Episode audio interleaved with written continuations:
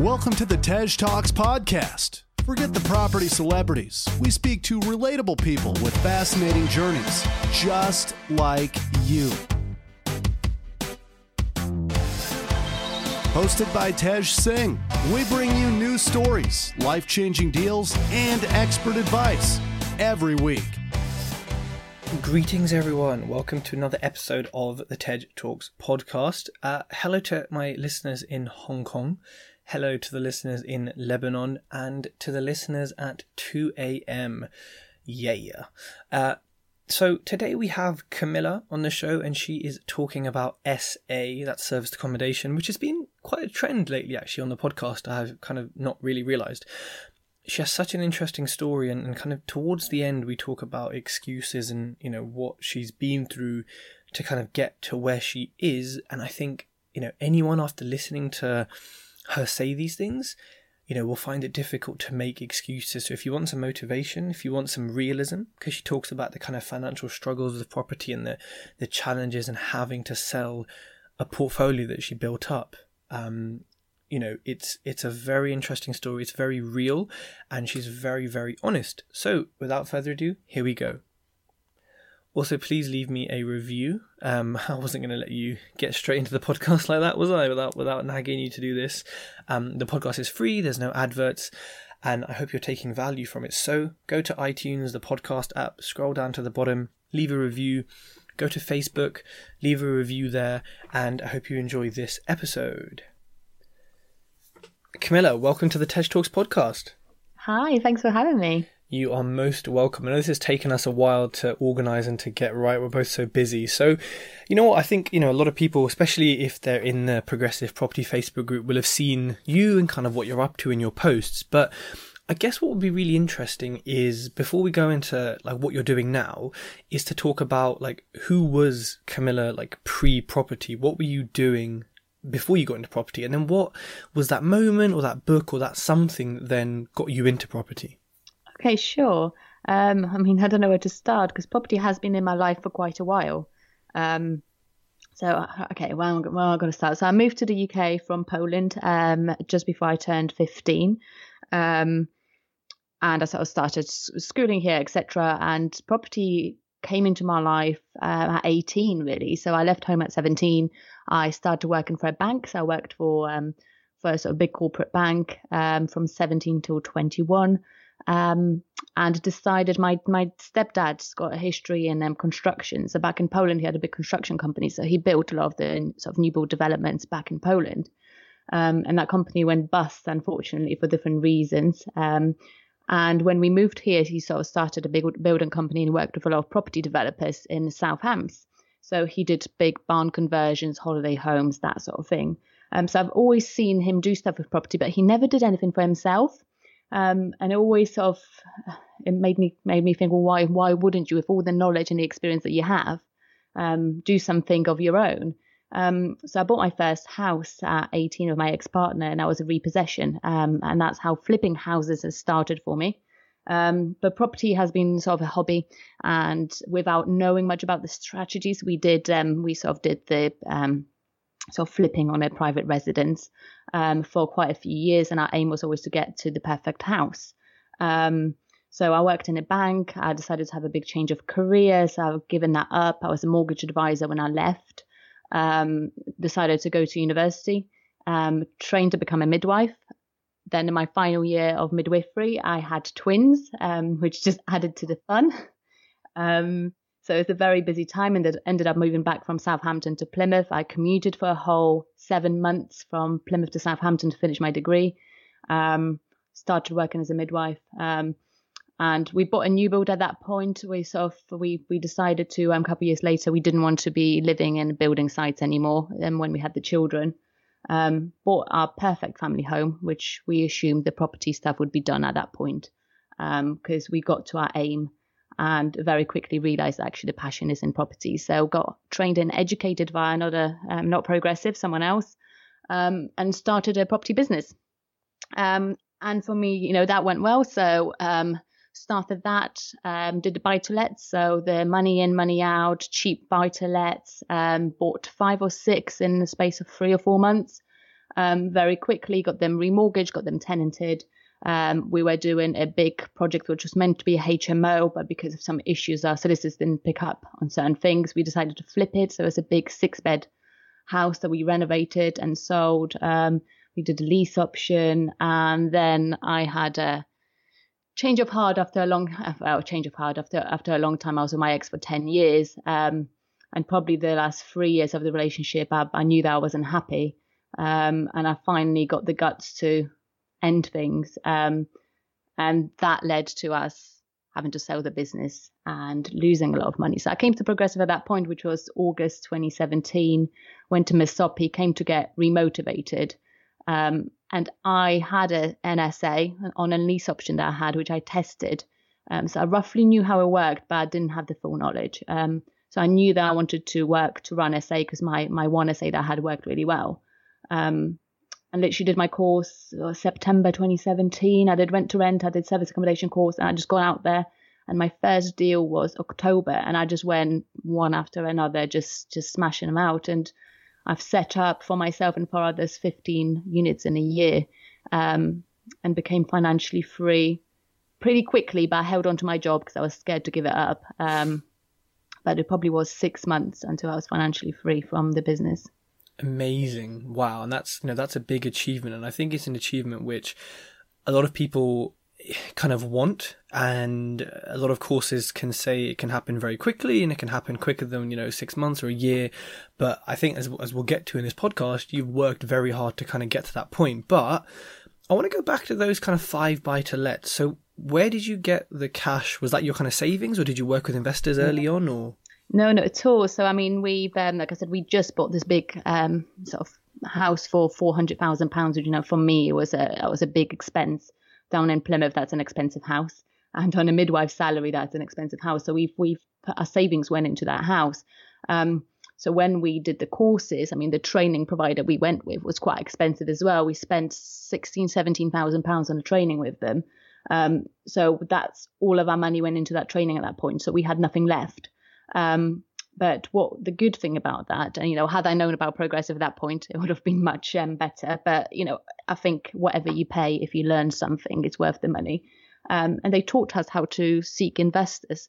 So um, I was quite active in the community, and that community, not as active as progressive.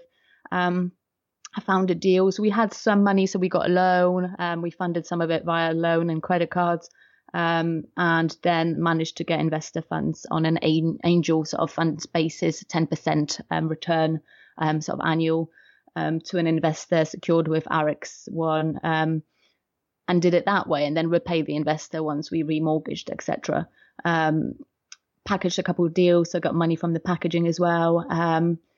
that's how. So we kind of invested with none of our own money, as they teach you, which was great. The only thing, you know, when you go really fast because you're told, you know, we're just go and smash it, there are times that you are under a huge financial stress when all your money's just invested in everything and you think, how on earth I suddenly got these five houses I got to pay for and hope that they remortgage. Um, but it worked. Um, it worked. Um, you know, if we didn't have to sell the whole portfolio, we probably wouldn't have been in um, in a situation that we ended up being in. Yeah, and I guess you know having to sell that portfolio then got you kickstarted in SA, becoming financially free, kind of a lot quicker. But what what kind of after that, you know, selling a portfolio that you worked hard for, how did you have the motivation and energy to say, okay, cool, we're going to restart this and, and go again? I just knew I knew that property was the answer. Like I never I knew that you know you can make mistakes and no matter no matter what happens, you can always start again and go again. And I believed in property. I really believed that it can make me the money. I mean, I was a midwife and I worked hard and I was passionate about my job. And no matter how much of myself I invested into the job, it was just never enough. There was never, there, it wasn't the life I was prepared to have. Um, I've never just had a job and that was it. I've always had something on the side. So whether it was flipping houses or setting up the business of the eggs, I had um, another business that I started, um, sort of midwifery, pregnancy related. I've always had to have something because there's this drive in me and ambition that the jobs just weren't fulfilling. Um, so I believed that the property would make me money. I just, you know, it, it's just it was where it was. I had to. It was painful um, because at 26 I was in my dream house Um, we were driving brand new, nice cars, changed every nine months for another new car. Um, we lived in this ex- exclusive development um, in a really nice area with really good schools. Um, you know, on paper, I had everything that I could ever dream of at 26 years old. So when I decided, I knew that giving up the relationship would mean giving that up.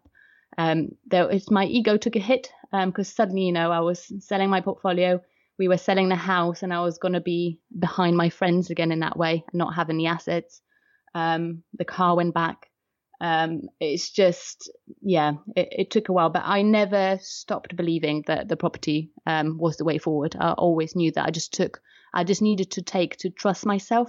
The problem for me was when I was in a relationship that I kind of, I felt I had to go on the same path as my ex, for example, and listen to what he was saying. And I was never able to just trust my own instincts. Um, because we had to work together on things. And what amazing thing that happened for me, as soon as I was let loose, it just, uh, you know, the ideas that I had and the passion I had and the drive and the directions, I've been, you know, that's the way I should have gone a long time ago. Um, I just, I just couldn't do it at the time. I didn't feel I had the confidence to go to, to make these decisions for myself.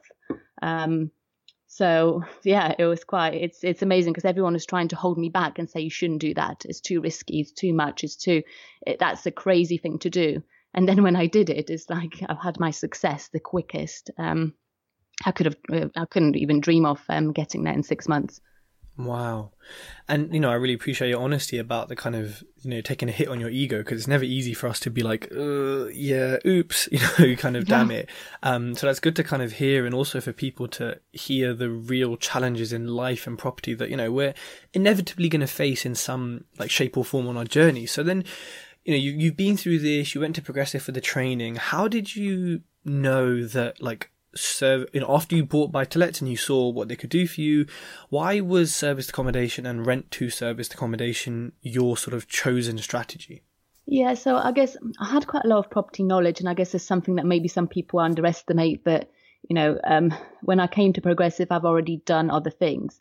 Um, i had a big financial background so i knew how finance worked um, I've, like I said, I've done buy to lets. We were just about to go into HMO markets. I was really researched on NAD flipped for quite a number of years. Um, so I've, i knew the strategies. The, I was actually really skeptical of rent to rent when I first heard about it, being honest. Um, and actually, my ex ended up doing a lot of research into it and saying, no, this is the right way. And I, I didn't quite believe it. But when I sort of looked into it more, um, I realized actually it was a great strategy. To me, the position I was in. We were selling the portfolio. We were going to end up 100 grand in debt between us um, from the sale of that. I had no cash. Um, so I was thinking, what is the quickest way that I could make an income without having a financial commitment? I needed something quick. So it's quite interesting actually, because me and my ex, we he's he wanted to to stay in property as well. So we took very different routes. He decided to um, joint venture of people who had money and then project manage those things and sort of do flips. Um, and we, I remember we talked about this because we get on quite well. And I said, that's going to take you too long. I said, we were in exactly the same situation. I said, you need the income. You need to do what I'm doing. And he said, no, no, no, you're wrong. Um, so to me, rent to rent service accommodation was, it's just service accommodation seemed to have the best income. Um, and rent to rent was the most cost effective. Um, so I just had a I just had a feeling that that would work best, and you know I tried it, it worked, and it was just a case of get another one, get another one. Um, I was able to keep the costs low because I got secondhand furniture where I could to keep my costs down. I was able to negotiate direct to vendor that I didn't pay deposits. Um, where I could, I paid rent in arrears, um, which which has really helped me um, to cash flow those deals. Um, I, I, guess I took a punt. Um, you know, the area I went to start the service accommodation in, it was an hour away from me. It wasn't where I lived. Um, I just had a feeling about that area. I sort of knew it a little bit. Um, and I knew there was a lot of development and growth in that area. Um, but ultimately, I didn't know and, until you try, you don't know 100% that's going to work. Um, so there is a huge risk involved, and you're either prepared to take it or you're not. Yeah, absolutely.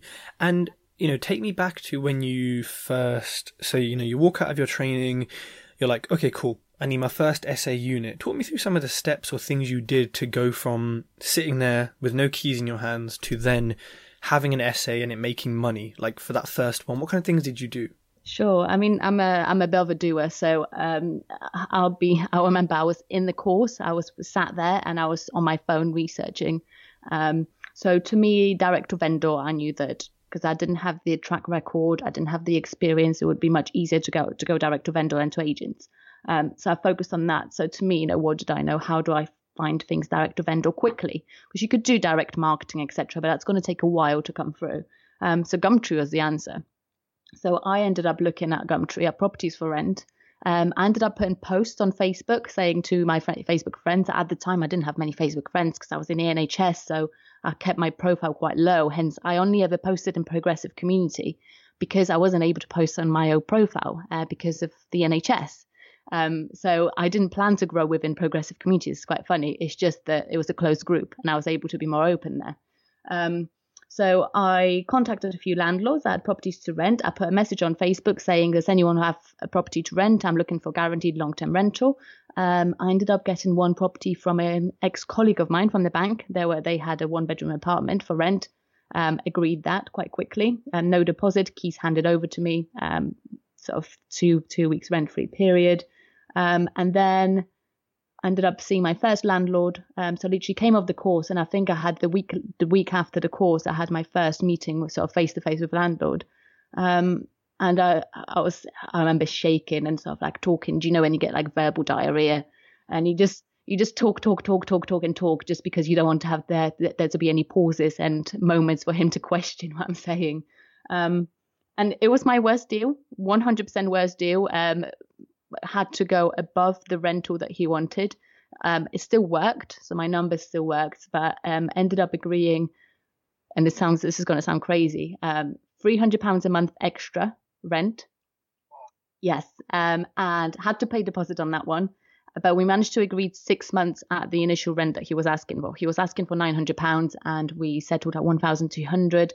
And he said for the first six months, I said you have to let me to try it um, would you mind doing the lower rent? And he did. Um, that was my first deal, but kept the costs low. It didn't cost much to do, got it live. And the second one was a landlord um, on Gumtree. She knew what Airbnb was because she kind of played with it on her property. Um, and that was, we agreed what she was asking for um, rent wise um, and got that over the line quickly. In fact, my worst deal. So I was working with a business partner at the time, and the way we worked things is we took one property in each company's name because um, I was really conscious of having a joint company. Um, so the worst deal was my ex business partner, so he kept that one. Uh, Fortunately for you. So then, you know, with these with these SAs, how did you know that like the areas they were in and you know the type they were, i.e., one bed flat, four bed house, whatever they were. How did you know that it would work for SA? I didn't. Um, I guess I didn't. I had in Plymouth, um, so the lease option I tried it on. I had a one bedroom flat and it worked really well. Um, so the second place in Plymouth that I got was a one bedroom flat as well. Um, to me, central. I always thought if I'm looking for something, it has to be right in the center of the city. Um, so the Plymouth flat in the center worked really, really well. It was a one bed. In Exeter, I looked for houses more. Um, I thought you have, you know, bigger. I sort of researched it, so I knew that you could charge per person. So the higher occupancy you get, the more you can charge. And ultimately, if it doesn't cost much to rent a two bed property as opposed to one bed, um, then there's more profit potential um, on those deals and it would appeal to more people. Um, and with SA, you find, you know, I did my research. With SA, you do tend to find that two beds seems to be the standard. Um, so, yes, I just got one two bed house and another. Then my landlord from one of my two beds houses referred me to a friend across the road, same size. It was number nine and number 10, actually. Um, ended up taking number 10. Then that, that person referred me to number 57 in the same street. Um, they were all exactly the same houses. Um, and then they referred me to their friend who had slightly bigger house. It was it wasn't even bigger. It just had a separate lounge and a dining room. So we made a bedroom out of it. Um, just few doors it's not few doors down, few, few streets down. So ended up taking that one. So I grew quite quickly because initially I just um, I had referrals, so they it worked so well for them. They were like, "Oh, have my friend's place," and another friend's got something, another one's got something. Um, so I went for a stage of not needing to look for any property because I was just given them, um, which was quite, which was great. Um, and then, you know, on those terms, you just copied the terms that you had with the previous landlord. So no one was questioning the fact I didn't pay deposits. Um, no one was questioning the rent or rent in arrears. It was just a given that that's what I did. Um, so it's quite a unique, nice situation um, to have.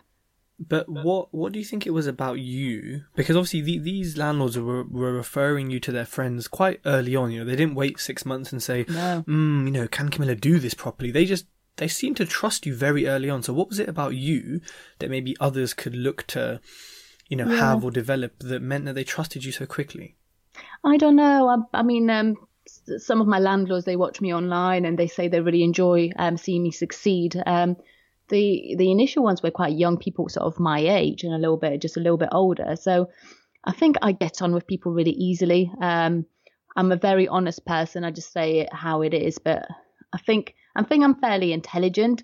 Um, so when I would describe things, I would never lie. I would never, you know, not tell them specific details for any reason. I would sort of I would be upright and honest. And I don't know. I, I, I guess we got on, and I always had really good communication. Um, with them um, ongoing communication if they needed anything i was very flexible i'm not one of these people who you know this is what it is and the contract says or the contract says you know if, if i can be flexible and help in any way that i can i will do um, so you know they could text me and ask anything if they wanted to see the property they knew they could just they just needed to give me 24 hours notice for me to check with my guests they could see the property and i guess they could see how well maintained it was um, and the reviews that I've had from guests because you know they they could research that themselves.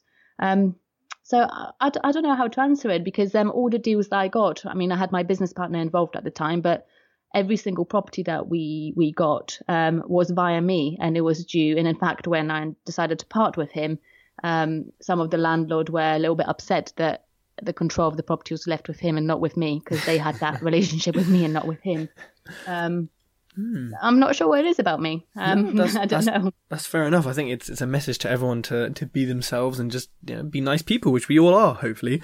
Um, Cool. So then, um, you also mentioned kind of financial freedom. So if we talk about the numbers of SA, because SAs obviously depend on occupancy as well as you know the amount you can charge per night. So, like, you know, what was your occupancy like? I don't know, on average across your first six months, and then could you maybe talk us through like I don't know one or two deals in terms of how much money you put in and how much they bring in per month in profit?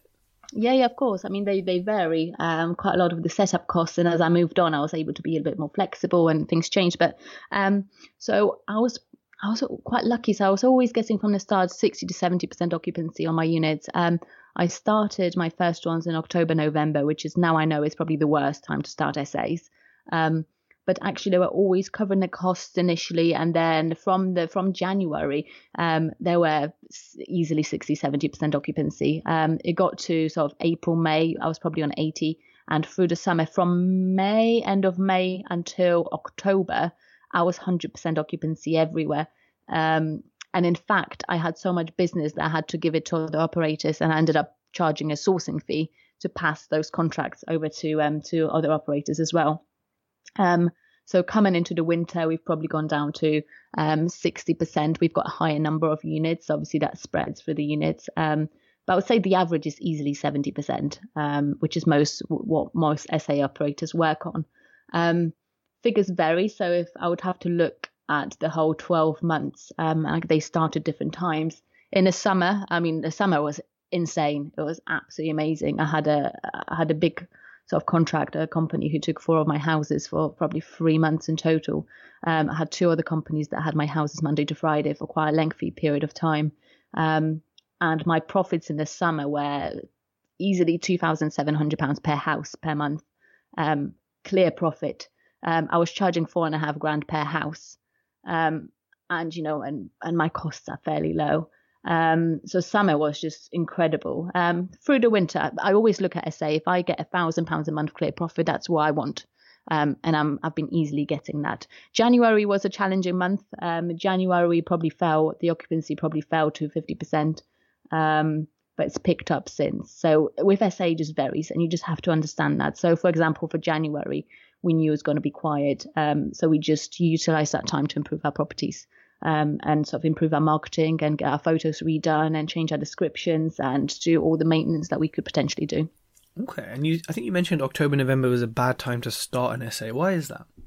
Um, November tends to start the, the, the busy period. So I say depends on an area and what events you've got going on. But where I am in the southwest um, is busy probably from April to October because um, you get the Easter, then you get the summer period. Um, there's there's some big universities here, so you get families coming over for the summer. There's open days, there's graduation.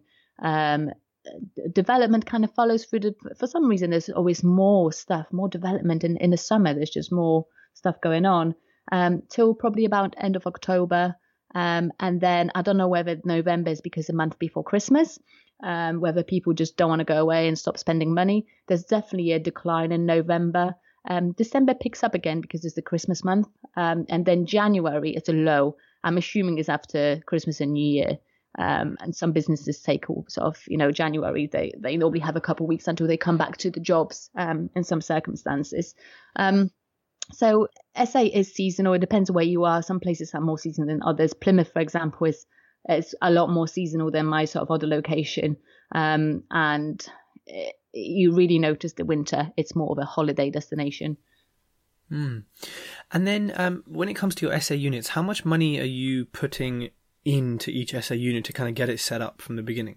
Yeah, so um, it varies hugely. So I'm um, trying to think about the latest, um, my latest one, for example. Um, I didn't pay any deposit. I paid first month's rent in arrears. Um, it cost me three thousand five hundred pounds to furnish the place, um, and probably another five hundred pounds to to do a little bit of work. So that was quite unique. I tried to do that one as no money down, so I I played on it. So I went to see one of one apartment that was advertised on Gumtree, and the landlord of that one said, "Oh, my the the the other landlord downstairs, so the flat's empty at the moment. She's probably looking to rent it out. Um, I'll put you in touch." So I got in touch with that one, ended up taking both of them. Um, and so the one below, it was really nicely done, but it's just had tenants in it for a couple of years, and the woman's not had a chance to really see it. She's not seen the flat for three years, and it just needed a little bit of like repainting, a few things sorting. And I got a quote from um, um from a builder, and they said sort of three thousand pounds to do everything, which was quite pricey, but that's what they sort of quoted. Um, I took it back to her and she said, It's fine, you can, you know, it's not a problem, I'll pay that. Do you mind arranging it and I'll pay it? So I was like, Okay, that's fine. So I got the I got hold of a sort of friendly builder. I thought, what if I did some of the work myself? Um, so I ended up doing some of the work myself, like the painting. I stayed up till crazy o'clock, um, sort of in the morning for a few nights to do all the painting. I got the builders to do things that I couldn't do. Um, and I used the money to help me furnish. Um, so I was hoping it would be a no money down, but it cost me £500 to set up that unit. Um, that was very unique, but on average, I would say it costs me, um, I, like I said, I don't pay deposits. Um, I'm happy to pay first month's rent up front because I understand that sometimes they're a bit nervous, not, um, you know, giving you keys and you literally don't pay them until a month later. Um, I try to avoid it, uh, but that's normally a thousand pounds for me in my locations. And on average, it costs me about three thousand pounds to furnish. Um, so no more than five. I would say five was like top top where it cost me to set up an SA. Wow, and you know a lot, a lot of people say SA is like hospitality as well as property. Like, how hands on are you with you know checking people in, linen changes, cleaning? How do you manage it as a business? So it, it is a business. I think some people underestimate SA and they think that it's like a buy to let. You just stick a tenant in there. The the SA, the reason you get such good profits with SA because it, it is a business. You can never sort of relax about it, or you can do, but you'll get affected. Your occupancy will get affected. You have to. I have now systems and processes, so I don't get involved in clean, cleaning and linen. Um, I've got a good team who does that, so it's just continuous communication with them. We do check them once a month. Um, guest communication is a lot of it's pre-automated. We've got emails set up that go out, um, spread out at booking five days before their stay, a day before their stay, at you know when they stay, a day later um, following their stay for review. So every email is like pre sort of pre-written um, to sort of reassure them and to sort of help them out and to make life easier for us. Um, we've got templates for everything. So if someone asks about parking, there's a template that we just send them. Um, so it's it's quite. And when I was working, when I was alone in SA, I, and I was alone in SA until November last year, and I decided to employ. Um, I mean, I, I travelled around the world. I went to I went to Spain, I went to Italy, I went to America a few, a few times in the summer, and I just worked off my phone. Um, the thing is, it was summer, so it was easy because we were 100% occupancy, so I didn't have to worry about the marketing side of things. Um, now I'll say the our huge sort of emphasis is on um, customer relationship, and that's how we get our direct bookings uh, and sort of the longest stays. Um, so I have I have two staff members now, and one of them is responsible mainly for that sort of guest relationship um, and checking everything up. But it doesn't really take much time. It's only because we're growing um, that takes we, we sort of put more focus on it. When I was working on it by myself, I would probably spend no more than half an hour a day um, to manage eight SAs at the time um, in a summer. Wow. And, you know, did you kind of, I know you hired people in November last year, but your systems and your kind of um, processes, did you start them, set them up from the beginning, or did you kind of go through the hassle of ha- not having them and then set them up?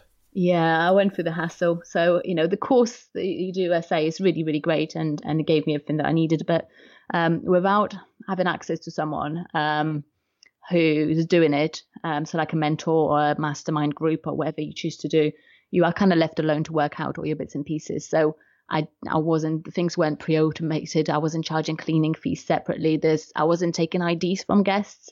Um, I didn't really know about chargebacks.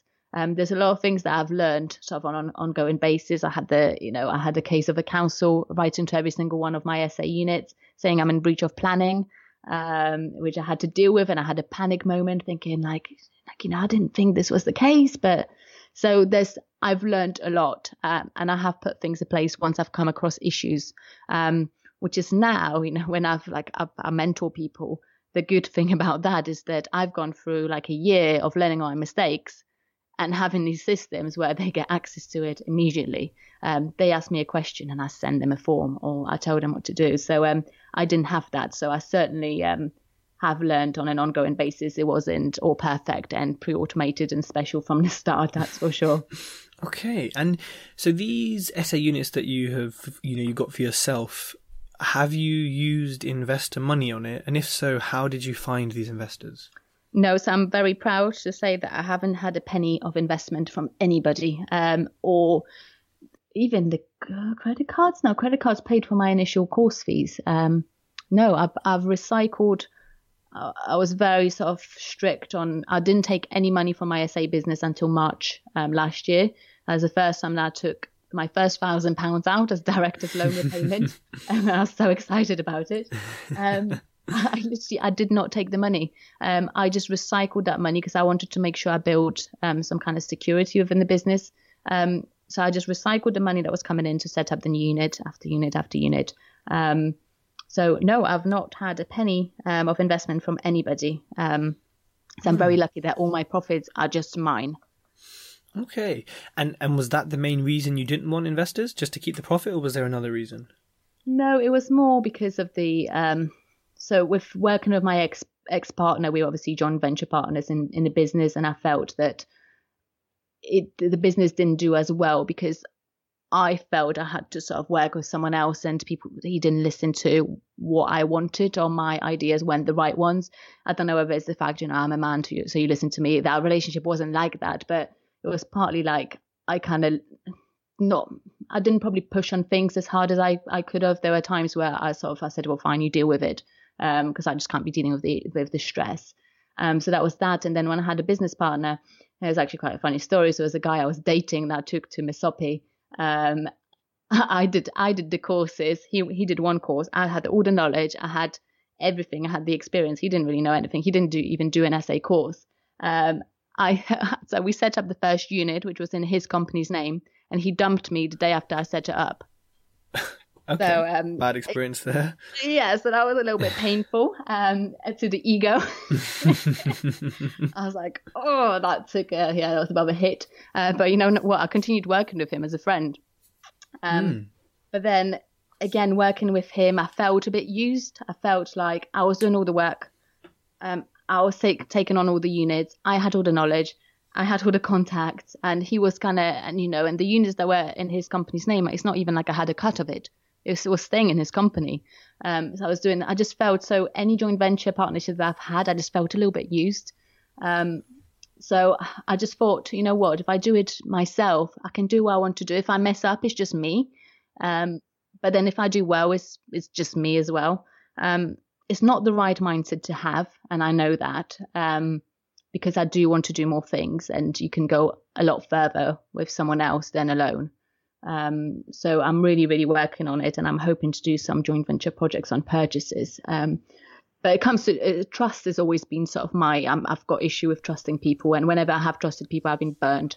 Um, so I guess that's why I don't joint venture. It's not I'm not greedy. It's not that I don't mind sharing. I just I just struggle to trust. Yeah, no, I'm you know listening to your experiences. It, you know, you one would be kind of protective of, of yourself in, in you know having experienced situations like that. So you like totally get where you're coming from, and it it makes sense, right? And you're obviously aware of it because you're saying it's not the right you know mindset to have, which means you know it, it will change at some point, and you know the trust will will kind of come back. But yeah, no, like totally totally understand that. So and if we look at your portfolio as of today, which is what is the date? It's 24th of March. How many units was it? Was it 15 units that you have today that are yours and under your management?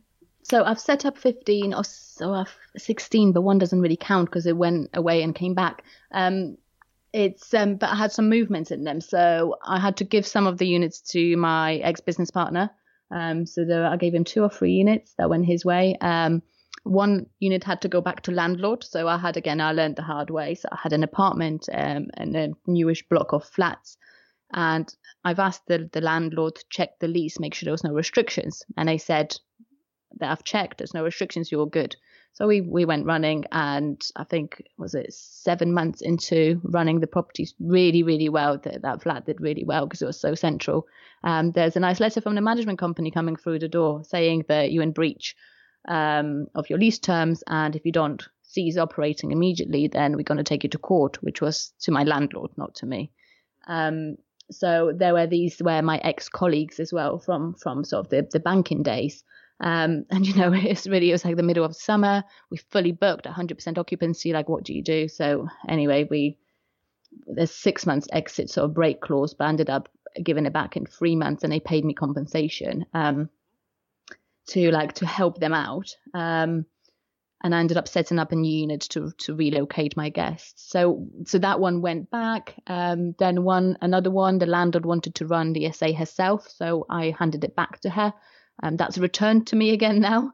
Um, bless her, she's pregnant and she's it's too stressful for her. Um, and I've set up and so I've set up a few units and I manage for three people. So I set up three units that I manage for others. Um, and I've set up another unit that they've got the management of. So of my own, I would have to count now. How many have I got of my own?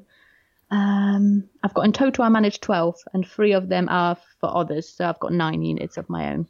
And you know, I know it varies from month to month and season to season, but if you had to give me an, a rough average monthly kind of profit that these these nine units make your business, what would you say that is? Just to highlight for everyone what is possible with SA. Um, so it's easily fifteen hundred a month. Um, I would say the average. So the one bed is uh, probably a thousand. Um, but the the two and three beds, um, yeah, fifteen hundred pounds a month net. If I said profit, that's that's that's easily achieved. So then, if we times that by nine, we're looking at I don't know, let's say sort of twelve k a month on average, roughly profit yeah, from all yeah, of them. Say yeah, plus plus the management of the others. So I would say yeah, um, I sort of when i I think when I announced my figures, I said between ten to fifteen um, because it varies. Um, mm. So yes, I would say that's fair. And that's without owning a single one, and that's without you know a twenty five percent you know buy to let deposit.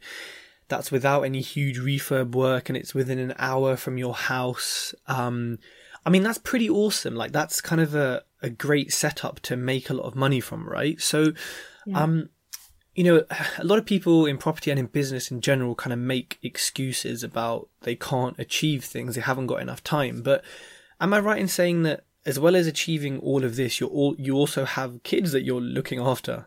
Um, yes, I'm a, I'm a single mum to twin girls um, who are five years old. So they only started school last September.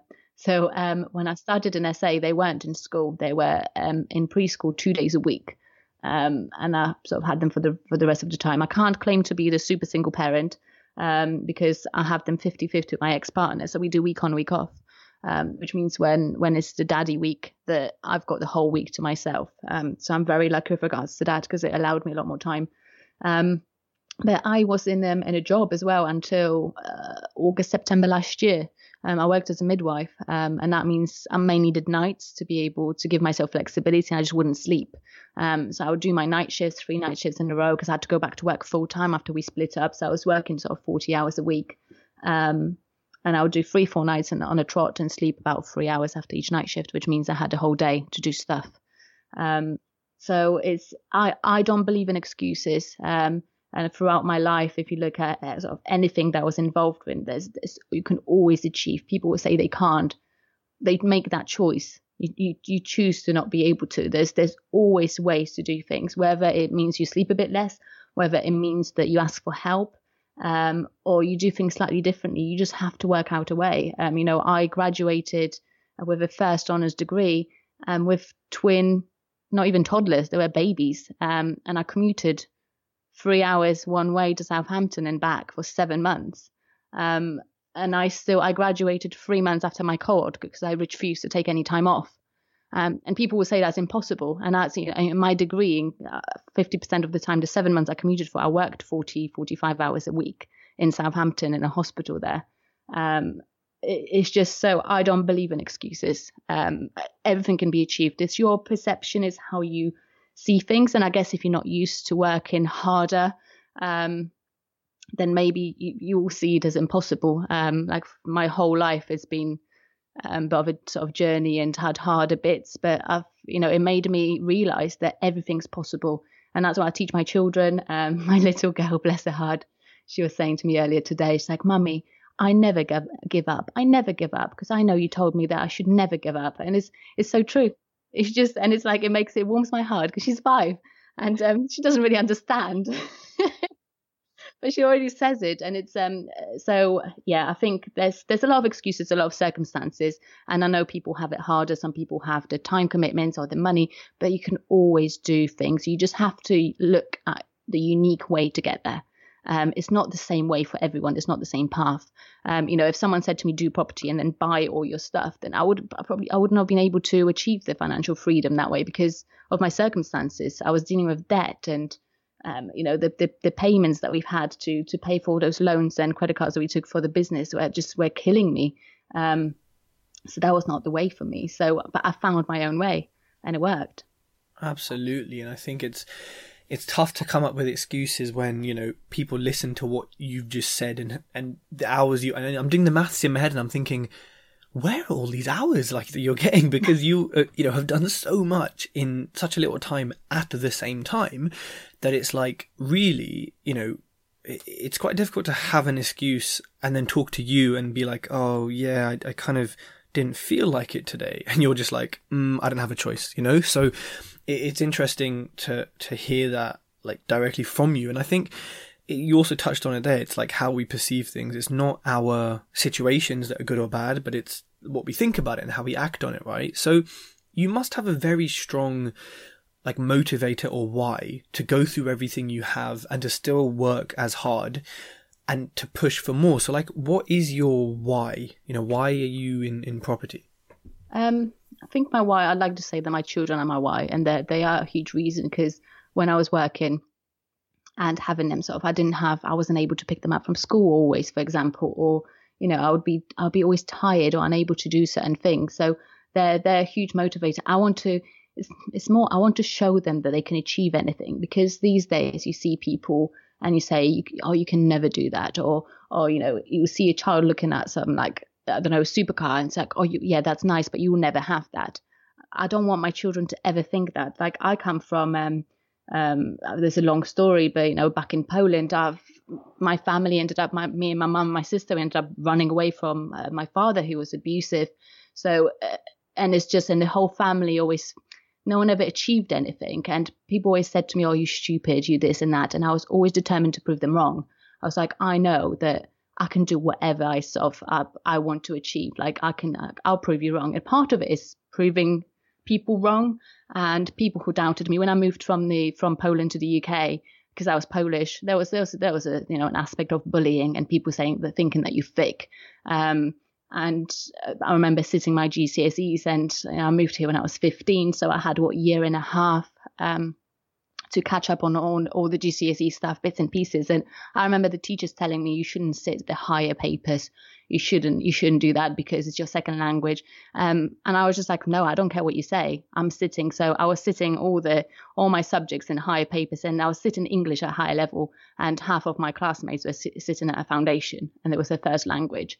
Um, I remember, you know, when I wanted, I wanted to be a doctor. So I remember when I pe- picked my A levels, I was meant to do um, um, physics, maths, chemistry, and biology. I remember the teacher telling me, "I don't think that's, I don't think you should do it because I don't think that, you know, you, uh, it's just, it's just a bit too hard." And I ended up going and working for a bank, and then they said, "Oh, you know, that's that's whatever you do that, you'll never achieve anything because you you quit education at that point." And then I remember I went back to school to see my teacher when I said, I'm to, I want to be a midwife.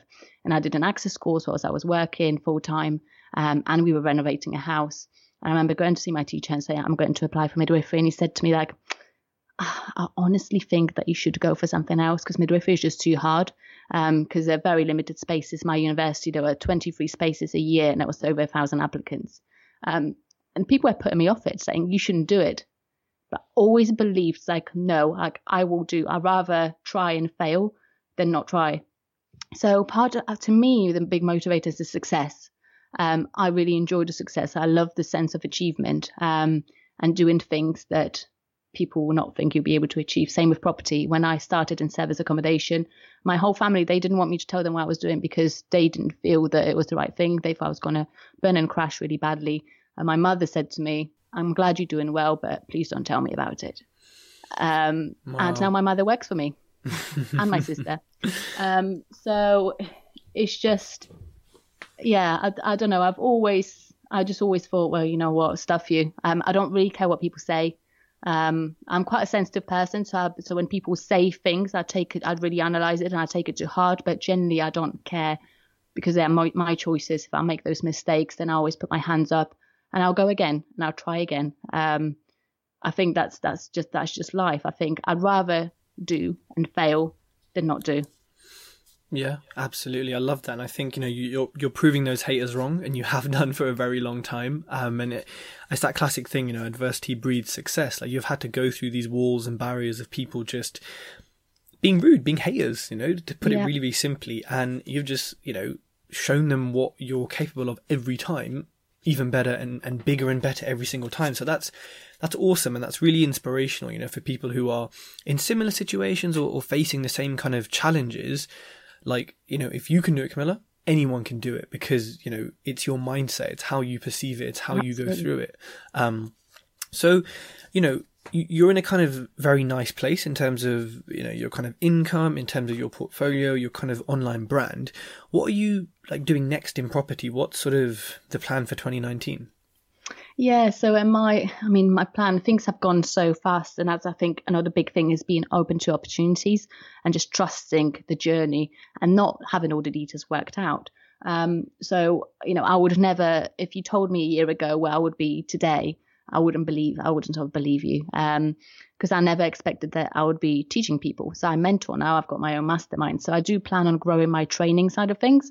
Um, I've got a few things I'm working on because I'm really passionate about helping people achieve what I've achieved because it's so easy to do if you just do the right things. Um, so I'm I'm I'm growing that. I'm constantly improving. I'm really sort of hot on giving value. Um, so I do want to to grow my training business. Um, my own service accommodation. I do want to grow my portfolio. Um, we've taken an extra unit this month. We've looked at a couple units um, on Saturday, which we'll probably take. Um, and then I'm looking to into a different area to spread my risk a little bit because where I operate is it's quite a small place and I've got quite a number of units here now and I just think it would be better if I chose another location to grow. Um, so I'm looking currently at a couple new areas um, to to set up and manage from. Um, and then the deal packaging side of things is really that's got this huge demand, and I think because I've I've kind of inadvertently developed a, a brand for myself, um, without realizing that I was doing it for quite a long time um, there's a lot of demand for people to get services from me because they've seen me give value and talk about things. So they know that I know what I'm doing. Um, so we need to now, I've got two staff members. I need to teach them to be able to facilitate all those requests because I have, I have so many requests for investors that I've just been putting off and putting off because I've not had the time because I wanted to focus on my mentees and people that I'm helping. Um, so deal packaging is going to be a really big thing to grow in 2019 for me, um, and also the management. So it's we've only managed for three other people. I didn't really want to go into the management because I was too busy with other things, but I feel now we know how to work it and how to sort of structure it best. So the management side of things for others, um, together with the deal packaging, is going to be a big grower. Um, so I would say my own portfolio slowly um, on the back burner. Um, just make sure that I do it safely, and then my training, um, the deal packaging, um, and management. Mm, okay, and you know you touched on kind of your your brand there that you have on Facebook. So how and you mentioned obviously you had investors from it, you had people kind of approaching you. How sort of vital or important, you know, has Facebook and your brand been to you? And then I guess in general, how important do you think it is for all investors? It's huge. It's it's absolutely huge. Um, I said, I didn't realize what I was doing. Um, I just like I said, I've I've set up within um, progressive community. And now talking to people said what I've done is very clever because the best way to grow your brand is niche it. So go into a niche um, and grow within a niche and then expand. And like I, I didn't know that, so I was I didn't plan on doing it. I used the progressive community because it was a closed group, so I didn't have to expose my own profile um, to what I was doing. Um, and I just shared my journey. It's you know being in business alone. Even when I had the business partner, you know we weren't. He he was quite he didn't really agree with the social media. So when we were working together for ages, he would discourage me from putting anything up. So I've not really posted much when we were doing the business together. Because um, any any time that I did, he would be quite nasty about, you know, oh, you're just showing off, and thinks that's that's a lot of people. That's the assumption is, oh, you're just showing off. Um, so it wasn't until August that I started posting more, which which is when I sort of I said, enough, enough's enough. I don't want to work with you anymore. Um, and I used it for support because I'm in business alone. I'm I'm a single mum to, to, to you know to my to my girls, and it just felt really lonely sometimes. So I, sometimes I wanted to vent. Sometimes I wanted to share my successes, and like I said, my family didn't want to know. Um, I had no one to tell really. Um, so I went to Facebook, and and you develop a group of people who support you. So it was a huge support network for me. There's, they keep you going. They're excited for you, and then I felt as I'm learning things, I want them to learn with me. I want to share that. Um, I'd be genuinely, I'd learn something, I would run to Facebook and be really excited to tell them. Um, so it has been huge. And the biggest growth I've had is since I've started doing the live videos and doing live content. Um, because I think people feel that they know you more when they have you live in front of them. Um, because posts just don't have the same sort of the, the same value. I think that the the live videos or the videos have bigger reach, it's more personable. Um, it's, it has been huge for me. Without, with, without Facebook, I wouldn't have the contacts I had. I mean, the the contacts I have now and the access to people that I have at really high level is I wouldn't have dreamed of it. Um, you know, to be mentored by Rob and Mark, um, it's just I was invited to be mentored by them. I didn't even like ask. It's just I, I, I don't think that would have happened without Facebook uh, because I got noticed on Facebook. Um, so it's been huge, and my my you know my training business it wouldn't exist without it because all of my mentees and everyone on my mastermind has come from Facebook, and I don't pay for advertising. It's literally my presence on Facebook. I'll do when I've got something open. I'll do a video. I'll do a couple posts, and and that's it. So all my deal packaging business all comes from Facebook it's all the joint venture stuff that you know the things that are packaged and set up for others that I did. Um, Facebook. Eh, so with without it, I, I wouldn't have a business like I do.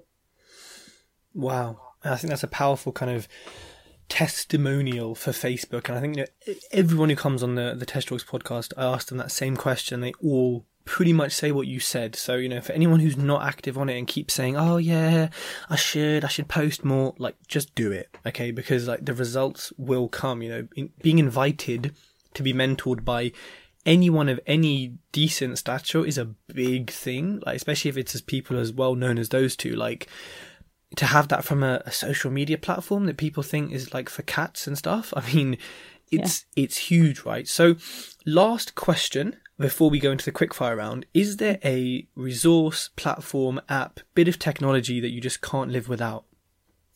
Facebook. that's a, that's a cheat answer. That is. Uh, it's really yeah. I'm not a very techie person, so there's there's some wonderful apps that I think I really fancy and I love and I never use. I'm a pen and paper kind of girl.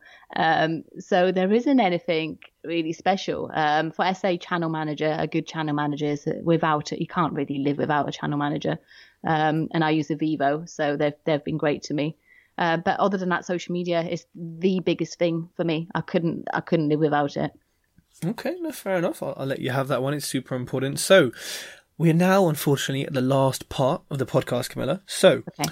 um, it's a quick fire round. So, give me your kind of like one line answers. Unless you think there's a there's a really really important point to be made from it, then then do your thing. So, what are the biggest three mistakes that you've made on your journey so far? Ooh. Um, trusting others too much and not doing my own due diligence. Mm-hmm. Not trusting my gut. Um, third mistake. And initially being close minded to paying for education. Mm, okay. And then what would your top three tips for new people be? Top, top tips. Get educated it's huge and don't be afraid to pay for it. And um, what I've tend to find is the more you pay for your education, the more money you earn. Um, so I am now a spender because the more I spend, the more I earn in regards to that. Um, think big. Your network is your net worth. It is so true, even if you don't believe it. Um, I'm going to go into it a little bit. So, f- for example, when I was invited to be mentored on um, on uh, the Mastermind by Rob and Mark, I didn't think that it was the right thing for me to do because it was a business uh, mastermind. So I actually took four weeks to um, to decide whether I wanted to accept the invitation or not. Um, and in the end, I thought, you know what? Even if it's not the right thing for me, the exposure to people, the level of people that are on my mastermind is worth it. And A has been great for me. So actually, it's been the best thing that I've done. And and B is true that my network, having exposure to that, and the contacts and the, the, the thinking that you get, thinking big, is so important. So network and always try to surround yourself with people who do a lot more than you. Um, and three, don't be afraid to go out on social media and show people what you do. You're not showing off, you're just sharing. Um, and be strong, get yourself supported. Okay, awesome. Well, Camilla, thank you so much for coming on the Tej Talks podcast. I really appreciate it. You have, you know, a, a, very interesting story and one that should and, and will inspire many people to to take action. You know, you haven't said to people, you know, take action, go and do stuff, but by the nature of your actions, it's, you know, it's kind of a, a good kind of pressure that, you know, even me listening to it, I'm thinking, hmm yeah, I need to, I need to do more. You've so, got no excuse now. yeah, well, exactly. Especially now that I'm the one interviewing you, right? So, um, thank you so much. And if people want to get a hold of you, to have a chat with you, to kind of, you know, see what you're doing, what's the best way to, to make contact?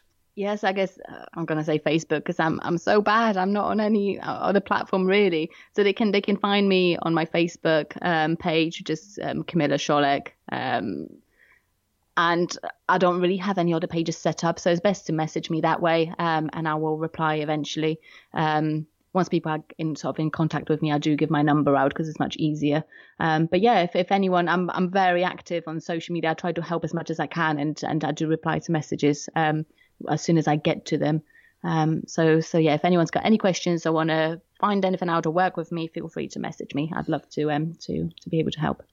Awesome. Well, Camilla, thank you so much for coming on. Thank you so much for having me. And sorry no. for being the biggest pain that you've ever had to get someone on a podcast. yeah, I didn't want to say that at the beginning, but I'll say it now. love to say that I'm the biggest pain in the butt that you've had. Yeah, sorry. Just so everyone knows. Yep, we'll save it till the end.